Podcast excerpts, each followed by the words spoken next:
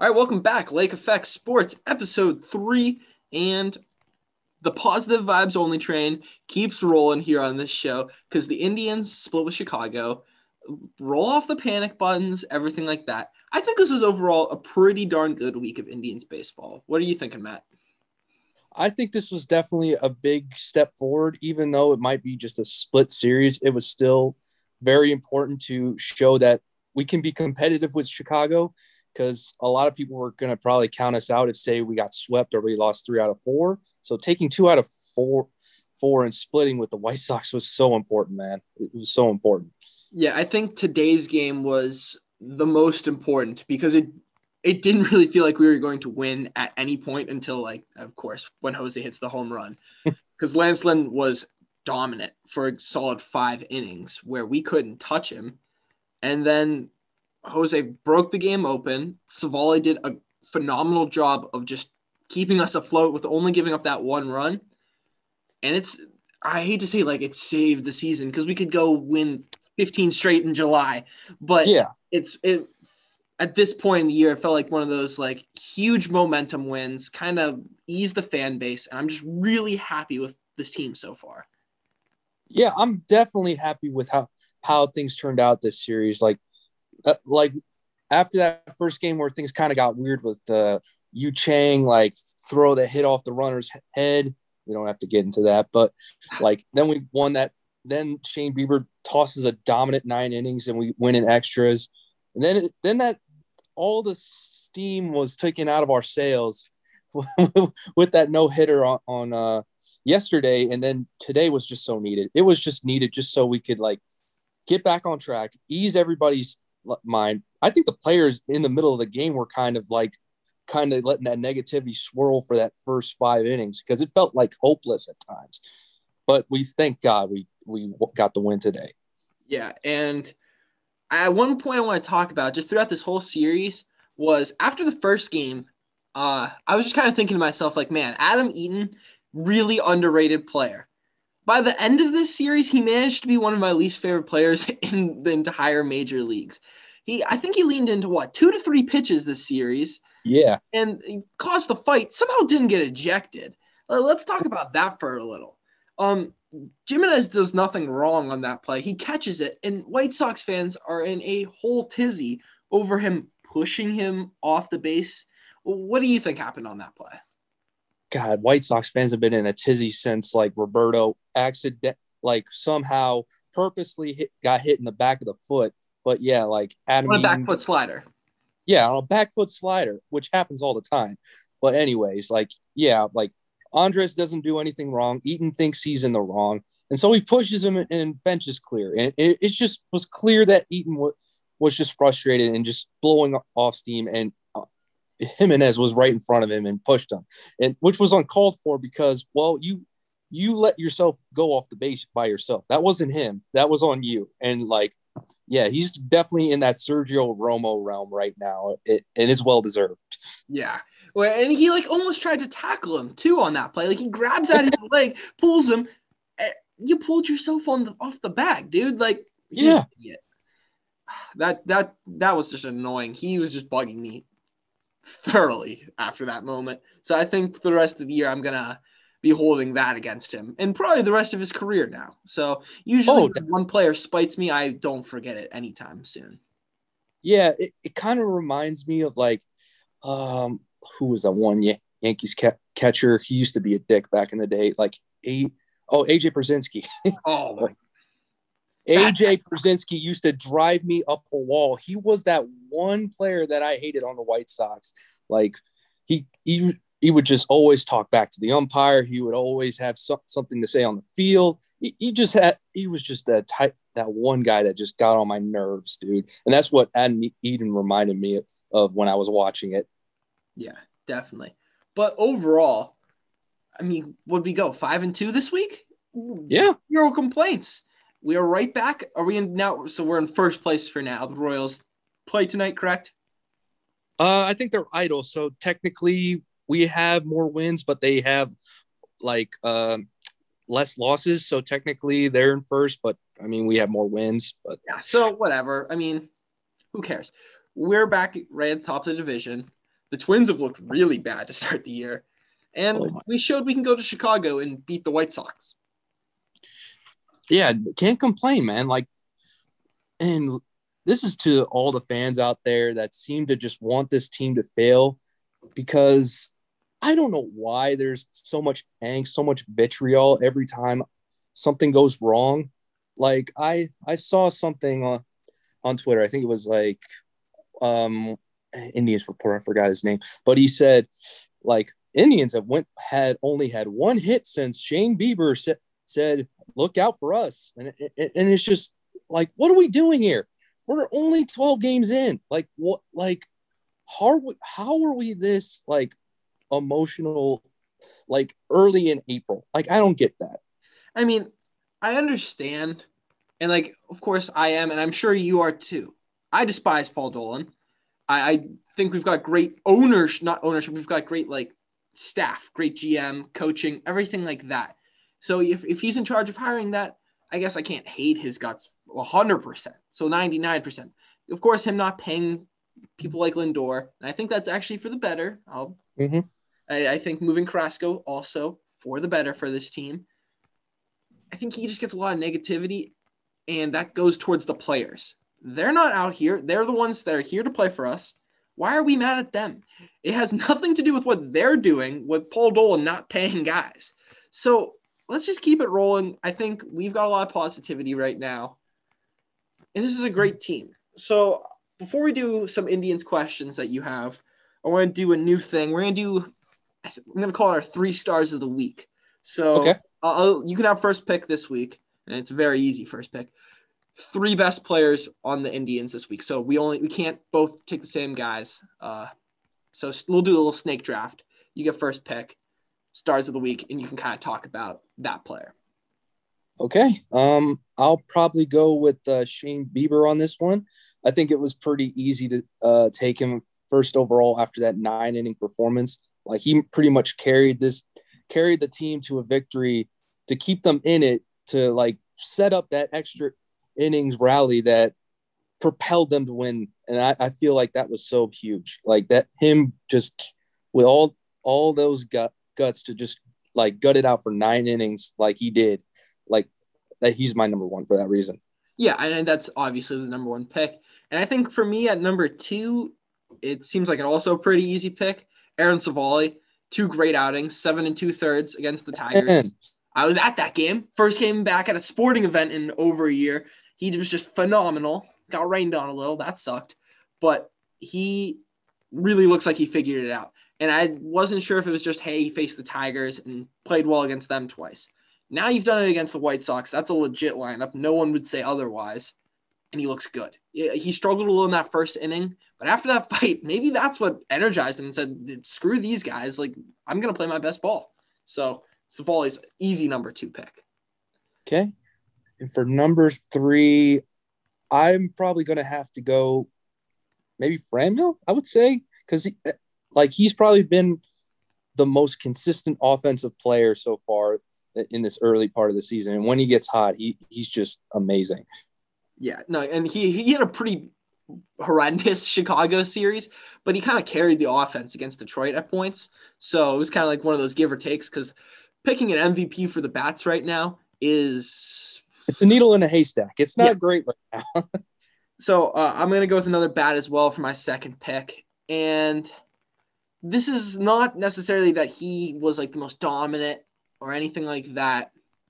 It's gonna be Jordan Luplow. really? And Jordan Luplow, he just had a solid, consistent week. He got on base a bunch. He mm-hmm. he's just was handled lefties well, and I think he's kind of shutting up the haters because I know there's a lot of people just who are were complaining all year with Jordan Luplow hitting leadoff because he had that 0 for 30 this year. But my biggest complaint with that, those same fans just screaming out Luplow for his over 30, which is an anomaly at this point because he was hurt, played poorly, and every other time since then he's been very solid against left-handed pitchers. One of the actually the best in baseball against left-handed pitchers.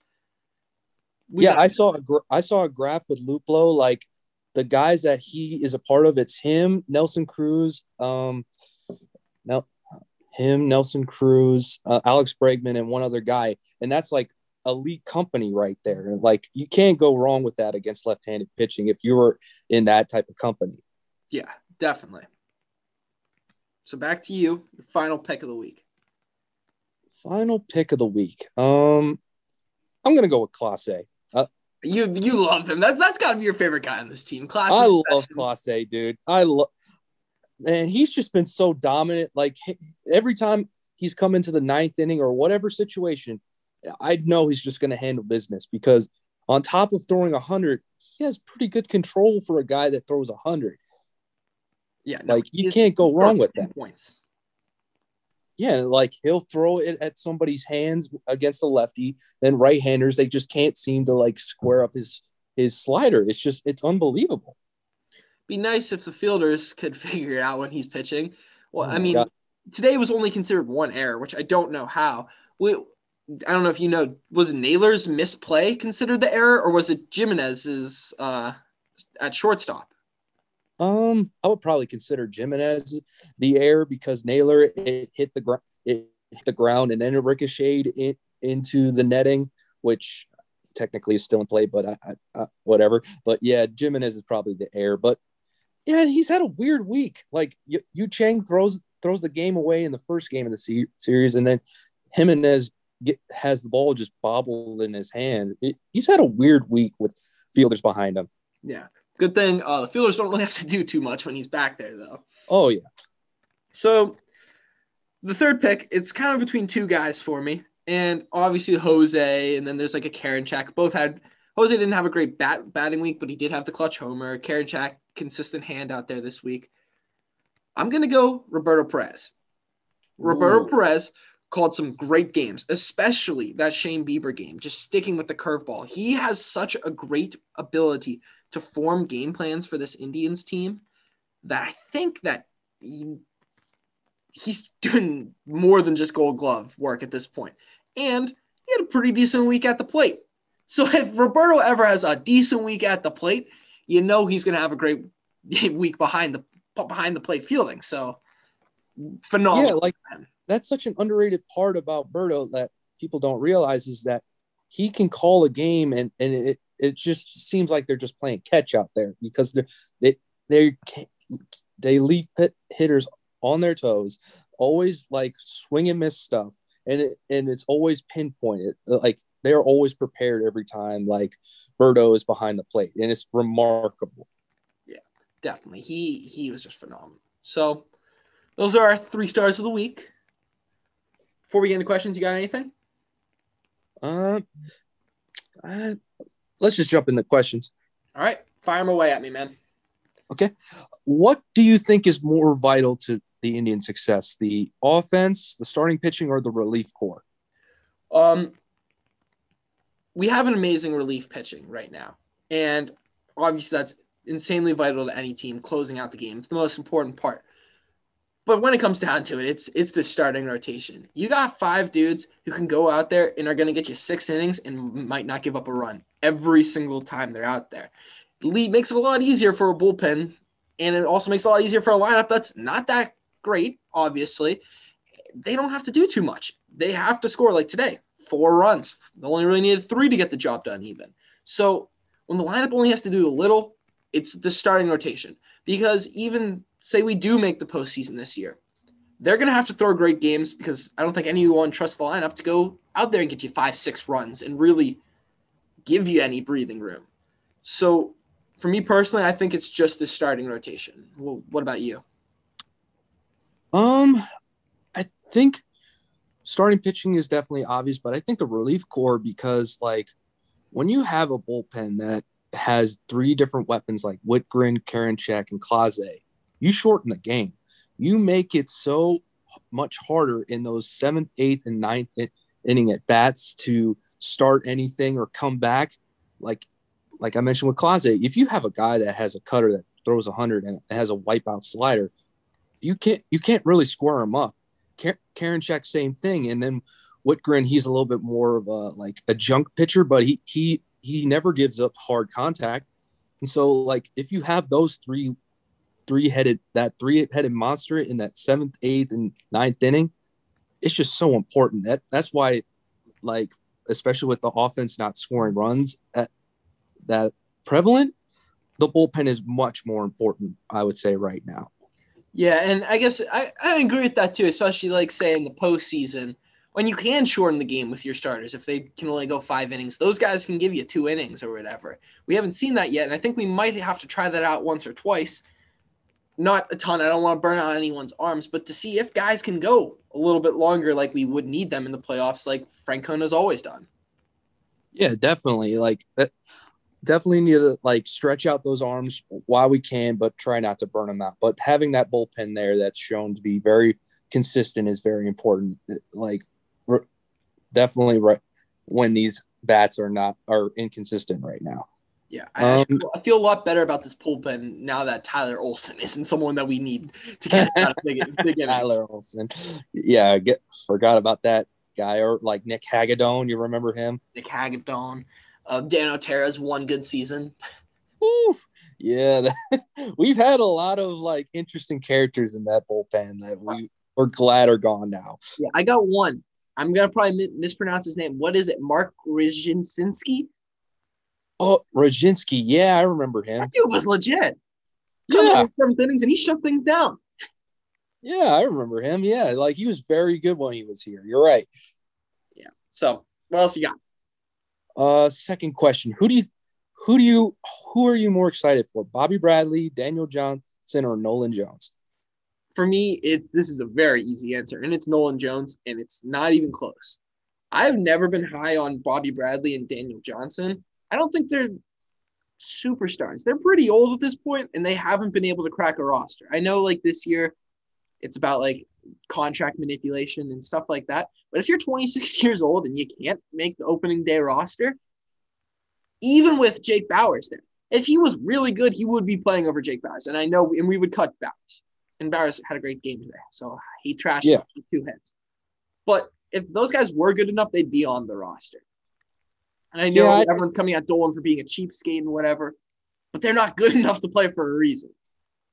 Yeah, that they're probably just not as ready as people try to make them be. Like Daniel Johnson has always, to me, felt like a solid piece more than a franchise changer.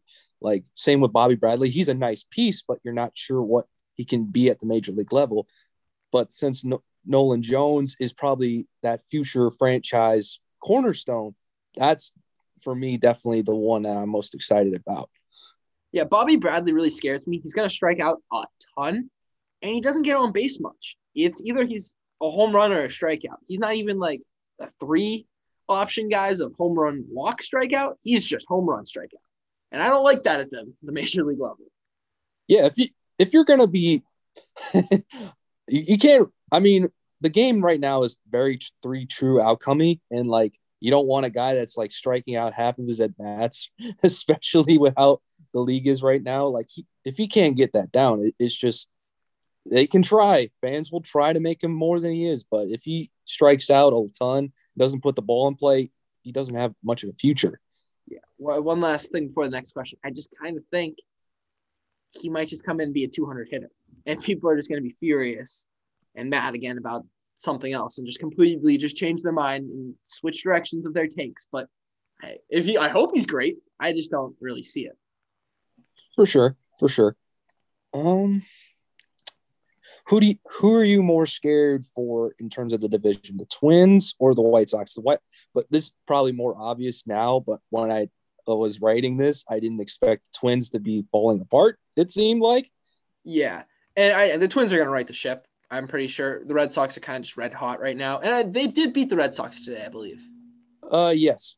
So they're they'll they'll figure it out. There's too much talent there, but for me, it's really the White Sox because I think we can hit the Twins, and if we can, if our pitching can just keep them maintained enough, we'll be fine. My thing is, I don't think we can ever hit Lucas Giolito. We've never done it once in our careers here. So yeah, if he's on the mound, he's giving them seven innings of probably three runs or less baseball realistically two to one runs or less baseball. And that's why they scare me. Uh, their ace is just as good as ours. I think in the AL right now, it's Bieber, Cole, Giolito. I can agree with that. I can definitely agree with that. Like the White Sox are definitely a more well-rounded team, and we and we've seen that the rotation is probably up like head to head with ours, like it's a coin flip, but their their bats definitely scare me. Like even though it's like you got Abreu, you got your main uh, uh, like Yermín Mercedes, you got Tim Anderson, you got got all these different guys that they can throw at you, and it's just it scares me. They can come at you at waves, like what happened with Zach Plesac, like like six runs in one inning. That that didn't surprise me, but it, it surprised me that that it was Zach Plesac because, um, but I mean he's had issues with Chicago for whatever reason, but and I think the Twins could do that too. But I think we could match the Twins in that sort of game. Where the White Sox, I don't know if we can match them if they start really crushing us. Yeah, like like I, I know we're going to definitely be competitive, but if if it gets out of hand, uh, I yeah, the, yeah we don't have the bats to like keep up with them right now. So like th- definitely agree with your Twins take, but the but yeah, the White Sox is definitely the one I'm scared about. Yeah. So any more questions? Uh, that's all. That's all my questions for me.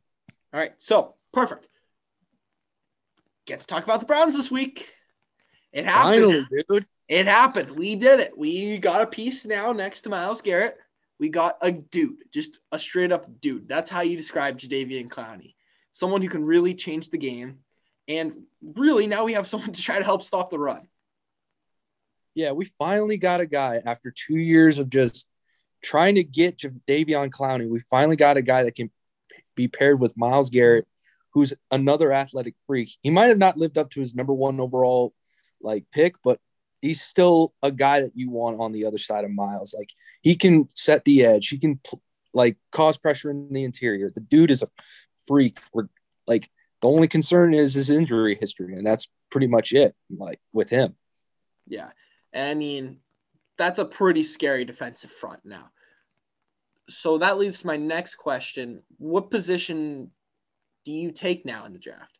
I think for me personally, you still got to go linebacker. We never really did too much to make that better this offseason. And I know everyone still wants corner, but I think we've got some guys there, especially now getting safety help to in let me reword this altogether.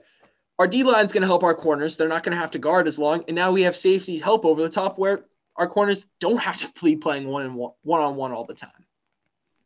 Yeah, like what the, the linebacker position is definitely the obvious weak spot, and I think if say Jeremiah Owusu-Koramoah uh, uh, falls in our direction, I would say pounce on that dude.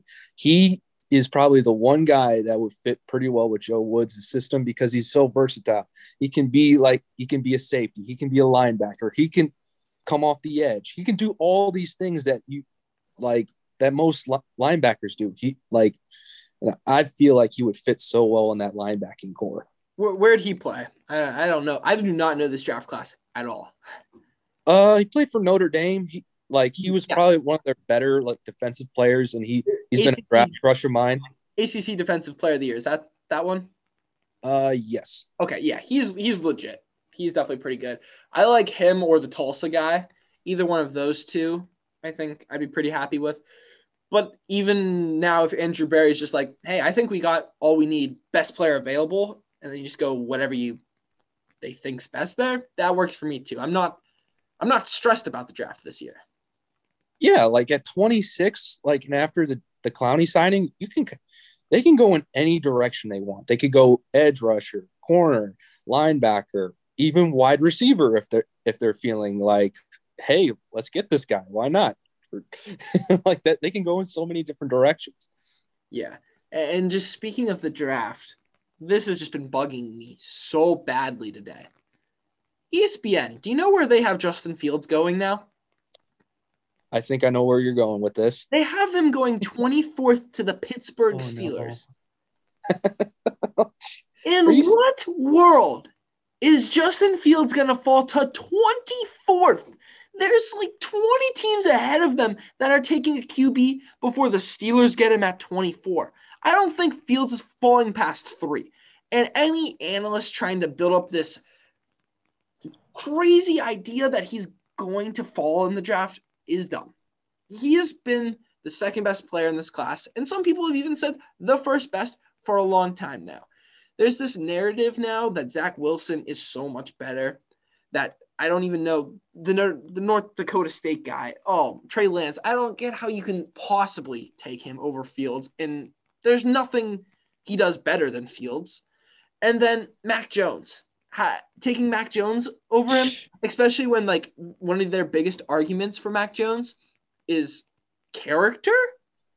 Character with DUIs, and oh. Justin Fields, the guy, like they're making up these false narratives about Fields. He sh- shows up late to practices. He's the first one out.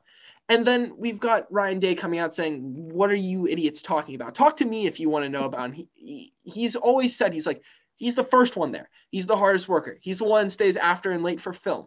He didn't say that about Dwayne Haskins. He honestly actually said, "Hey man, he's got a lot of work and I think he would really do well with another year of college." He's not saying that about Justin Fields. He's saying all the good things about him. So, whatever the media's crazy built up idea they have of Justin Fields, I feel like it's just wrong. And I would love to see Fields go to an optimal situation like the Niners or the Patriots. Even. Yes. If he does fall to the Patriots, even though I don't love the Patriots, I'd love to just see him do well. Yeah, I, am the same way. Like, I saw even stupider one. There was a draft analyst that said, "Oh, his background in baseball it, it it messes with his throwing motion." You saw that too, right? Yeah, I retweeted that, and I said, "What idiot is saying that?" When we have people like Kyler Murray, a top pick in baseball and a top pick in football, Patrick Mahomes, a baseball player, Russell Wilson drafted in baseball. What are you idiots saying? Like, how is that? Fields has perfect mechanics. Every normal scout with a brain thinks his like throwing motion is great. I don't know where they're getting this from. Like it, like I get it if if it's like oh he may have some processing issues like that's fine he he had some issues last year but like it, it's not like he was like a complete liability at times like he led he led OSU to the national championship and beat the number one overall pick Trevor Lawrence like and showed everyone why he's a top five pick. And yet all these like galaxy brain draft analysts are just draw figuring out these different like reasons not to draft him. And it just yeah, and, asinine. And you brought up something that even just disproves the biggest narrative that he can't go to his second read. Do you know which quarterback in in college football had was highest rated on their second read from Justin Pro Football Fields. Focus. Justin Fields with a 91. Uh, Trevor Lawrence, uh, he was of the main like drafting quarterbacks last with 77 grade. So this narrative of him not being able to make his second read is idiotic. And if you're gonna say that type of thing, say it to someone like Trevor Lawrence, who has actually shown proof and signs of not being able to get to the second read. That's all yeah. I'll say there. Yeah, like n- nothing more needs to be said. Like it's just idiotic at this point. It it it feels like more a media driven thing than like the actual NFL people like inside these buildings th- thinking. You know what I mean? Yeah, definitely, hundred percent. So that's Browns talk, and um, we've got the the redheaded stepchild right now of Cleveland sports. the Cavs. Yep. Gotta, gotta always talk about them. We're both wearing our Cavs stuff. It's mm-hmm championship always remember baby yeah um where where to start um i guess we're ruining the tank garland looks good um, yep. i just love when taurean prince scores 25 in a meaningless game of basketball Oh. uh, guys, we're trying to lose. Like he went nine for 12 with 25 points. At least Garland figured out we were trying to lose. He went for 16 in the first half and one in the second half against Charlotte. He he knew what was up. Um, like, I, I don't know. You're you're with me that you would like to lose every single game the rest of this year, right?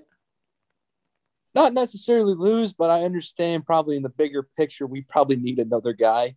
Like I feel like right now they got so injured in the very beginning and put themselves in such a deep hole that like they probably just need to focus on the draft.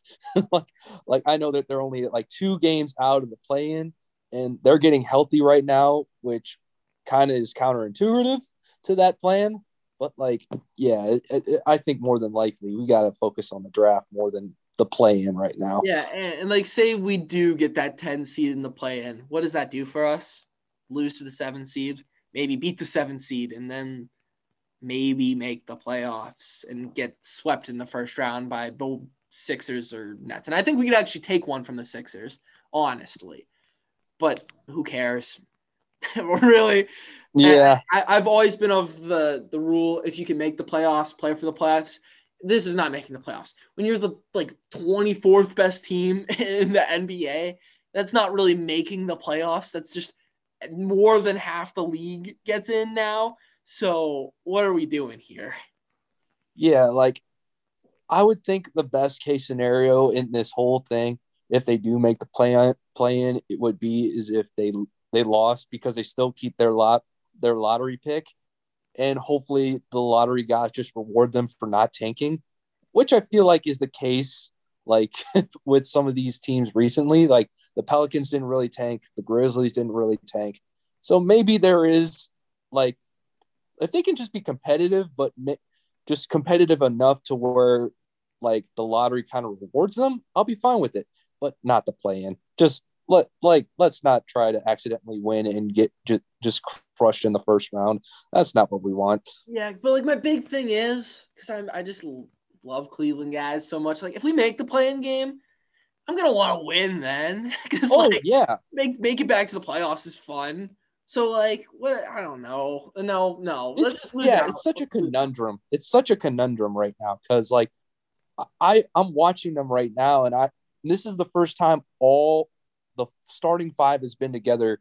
Like before, they've only played two minutes, and now they're pl- out there playing, and, it, and it's just like after what they did yesterday, I, I kind of see the vision of what they're doing, but I just feel like if this was earlier in the season, I'd probably be more excited. But now I'm just kind of stuck. You know what I mean? Yeah. So, I mean that there's not really much more to say about the Cavs. Like we can talk about other games. But who really cares about a team 14 games under 500 right now in fighting for a 10 seed? So that's really all we have on Cavs talk. Um, we wanted to no Masters talk really. It's kind of past that. Mm-hmm. So, Matsuyama, congratulations, first player from Japan to ever win one. That's awesome. But great moment, great moment. Yeah, that was really cool. I loved his caddy doing the little bow to the course. That was such a gr- great moment to get, give the the like to do that, just give the Masters that, that respect. And like in that moment while they won, that, that that's such a cool moment. Like to to see that live. Yeah, I, I gave the Masters respect by going out the next day and starting my first round of golf going seven seven. So that was a triple and a double. So that's how I respected the Masters. But oh, one last thing. Most importantly, I have the smallest of small updates on the Tyler Naquin situation. I almost Ooh. forgot. It's still not a good update, really, but it is technically an update. So this guy, um, I feel like I should say his name, but I'm not gonna. I have already. It's Cody Reams. You guys can all find that guy. I don't care. I don't like him. Yeah. Who cares? Just yeah. let it rip. Co- Cody Reams, that guy. So I, I decided like, you know what? He's not responding to my texts. Let's go to Instagram DMs. So I sent him one and then when you send someone an Instagram DM, it says how recently they've been on Instagram. So I sent him one and then I sent him a second and said, I know you see these because you're on Instagram. so he responds, uh, so I thought you wanted boards because my text before I said, nah, I just I just want my money back. And I'm like, dude, it's been a year and a half. I got new boards for my dad already. Like, just give me my 200 bucks. Oh, yeah. we're going to get my blood pressure up at this end of the show. And I've been so calm the entire time. So just let it rip, dude. Let it rip. I, that, that's my. He didn't respond to anything else after that. So I'm probably gonna go text him after the show and just say, dude, respond. Give me my 200 bucks. like I needed to like come up with a plan to like gotcha him. Like I wish I could just like silly string his house, TP his house, anything. Like just eh, I don't like the guy. I, he is my mortal enemy for sure. Him and Bryan Shaw, one A, one B. Oh, the uh I was gonna a- ask if you wanted to do 30, 30 seconds of Bryan Shaw ranting, but I don't think it like it's probably not worth it now. But no, if you're no complaints, I think he only pitched like once this week, so he can keep doing his own thing, and we're fine. yeah, just have him in the corner. Just do your thing. his best ability to me is his unavailability. So Yep. But next episode, if something happens, I'm gonna let you rip. I get 30 gonna- seconds. That's the most. Because I'm going to not be the pessimistic Cleveland sports fan I always am. I'm going to try to stay positive, even with my mortal enemy on the team. So I only get 30 seconds to complain about it. But Yep. that that's today's show. Um, again, I feel like another great show. So if you aren't subscribed, please subscribe on YouTube and on uh, Apple Podcast. Rate us five stars, like, comment. Check us out on TikTok. Our links will be in the description. Thank you guys for watching. See you next Friday.